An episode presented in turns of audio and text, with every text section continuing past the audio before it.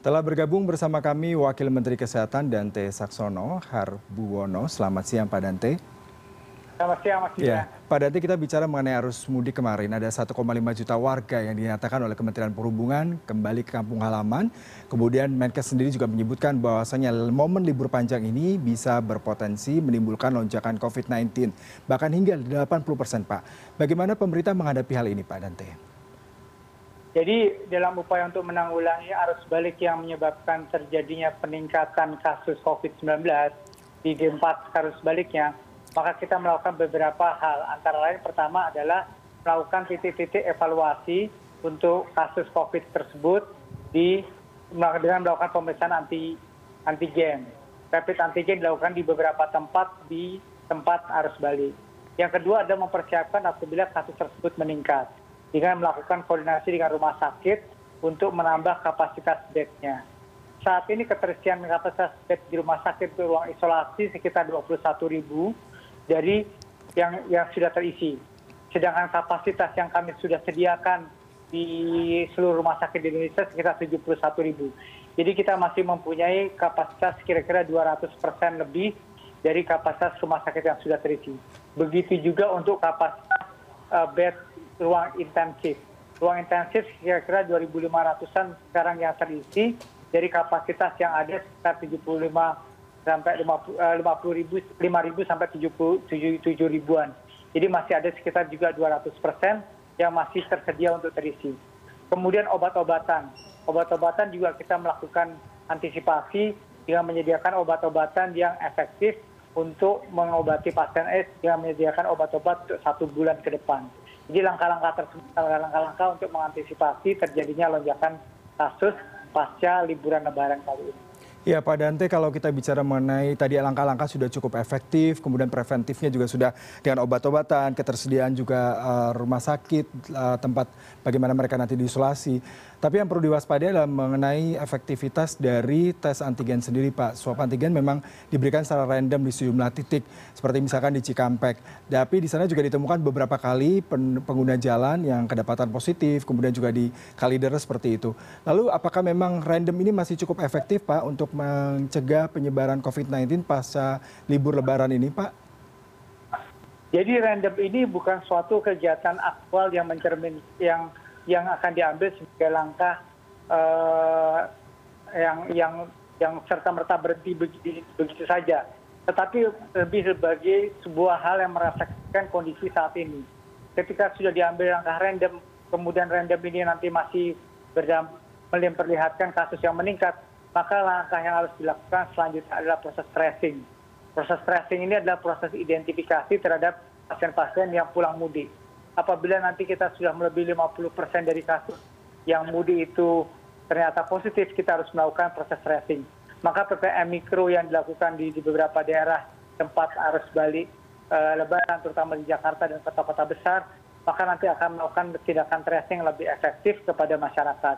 Dalam hal ini masyarakat diimbau untuk melakukan pemeriksaan secara mandiri e, setelah pulang dari mudik ke fasilitas kesehatan sehingga bisa diidentifikasi apabila ternyata positif setelah pulang mudik tersebut. Iya, Pak Dante kalau kita bicara mengenai adanya varian baru, Menkes sendiri mengatakan ada 26 kasus baru yang terindikasi ada varian dari virus corona yakni B117, B1617 dan B1351. Apakah sudah ada data tracingnya Pak selain mungkin ada di Jawa Barat maupun di Jawa Timur Pak? Dan seberapa jauh penyebarannya Pak? Jadi ketika kita, ketika kita melakukan identifikasi terhadap B1617 yang 10 kasus, B117 yang 14 kasus dan B151 yang yang dua kasus tersebut kita juga melakukan proses tracing terhadap kemungkinan terjadinya penyebaran. Karena ini adalah varian of concern di mana penyebarannya tinggi. Jadi kita melakukan proses identifikasi terhadap lingkungan sekitarnya. Keluarganya kita periksa, teman-teman sekitarnya kita periksa, kan kerjanya kita periksa untuk melakukan identifikasi terhadap kemungkinan penyebaran dari varian of concern eh, kasus mutasi ini. Jadi tidak cukup untuk identifikasi tersebut. Kemudian untuk kasus-kasus yang mungkin baru masuk dan belum teridentifikasi, setiap minggunya masyarakat vertikal dan diminta untuk mewajib mengirimkan 5 sampel. 5 sampel dengan kriteria tertentu ke, 17, ke 17 laboratorium yang mampu melakukan pemeriksaan genome sequencing.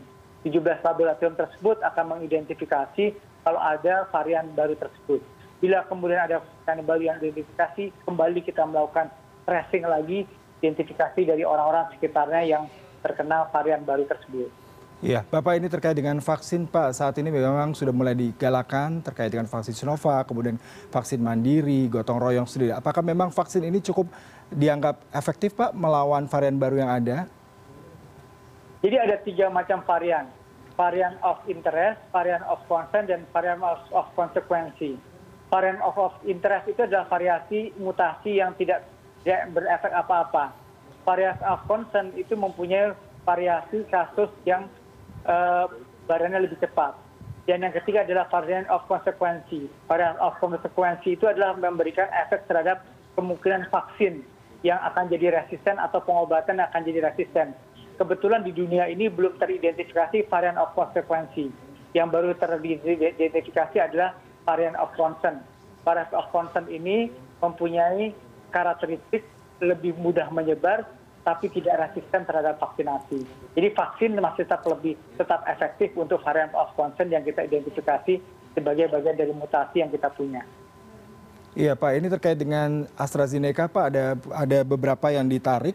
Apakah ini memang merupakan langkah efektif? Kemudian bagaimana dengan varian, uh, maksud saya adalah bagaimana dengan vaksin AstraZeneca lain? Karena berdasarkan dari pernyataan uh, Ibu Siti sendiri mengatakan bahwasanya hanya ada 800 ribu vaksin AstraZeneca yang ditarik tapi sisanya masih bisa digunakan. Bagaimana nih Pak? Jadi uh, uh, beberapa kasus atau kasus kipi kejadian ikutan pasca imunisasi itu kita identifikasi pada salah satu bed yang kira-kira jumlahnya kita kira 440.448 uh, dosis. Dan ini kita langsung freeze kita menunggu uji toksisitas dari bp pom tetapi ada lain yang masih ada dan cukup efektif sebenarnya dari beberapa studi yang dilakukan oleh beberapa negara uh, uh, vaksin AstraZeneca ini sudah digunakan lebih dari satu miliar penduduk di dunia dan dan efektivitasnya masih baik.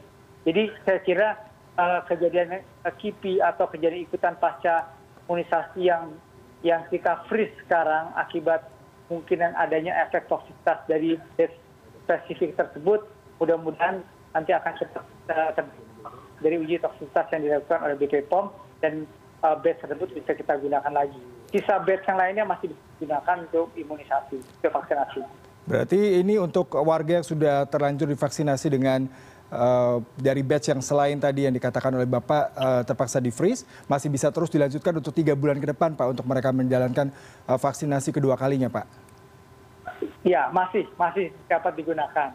Bahkan batch untuk ukuran yang batch yang uh, varian yang sekarang di freeze pun banyak lebih banyak yang tidak mempunyai kipi, tidak mempunyai ke efek samping.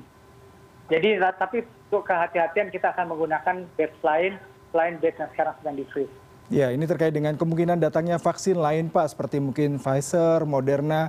Apakah akan ada kemungkinan hal ini, Pak? Uh, jadi hampir semua obat-obatan itu mempunyai efek samping. Begitu juga vaksin mempunyai efek samping. Tapi efek sampingnya kebanyakan ada efek samping ringan, seperti sakit kepala, demam. Itu juga kalau kita vaksinasi bayi-bayi, bayi itu juga ada demam atau lemas setelah satu vaksinasi. Tetapi kebanyakan tidak mempunyai efek yang Eh, berbahaya. Untuk vaksin Moderna dan Pfizer mungkin akan mempunyai efek yang sama dengan efek yang lainnya. Tetapi sejauh ini dari beberapa uh, yang kita lakukan di berbagai negara yang sudah menggunakan vaksin Pfizer dan Moderna serta AstraZeneca dan vaksin lainnya, kita melihat bahwa potensi benefitnya itu masih lebih besar daripada efek samping yang timbul.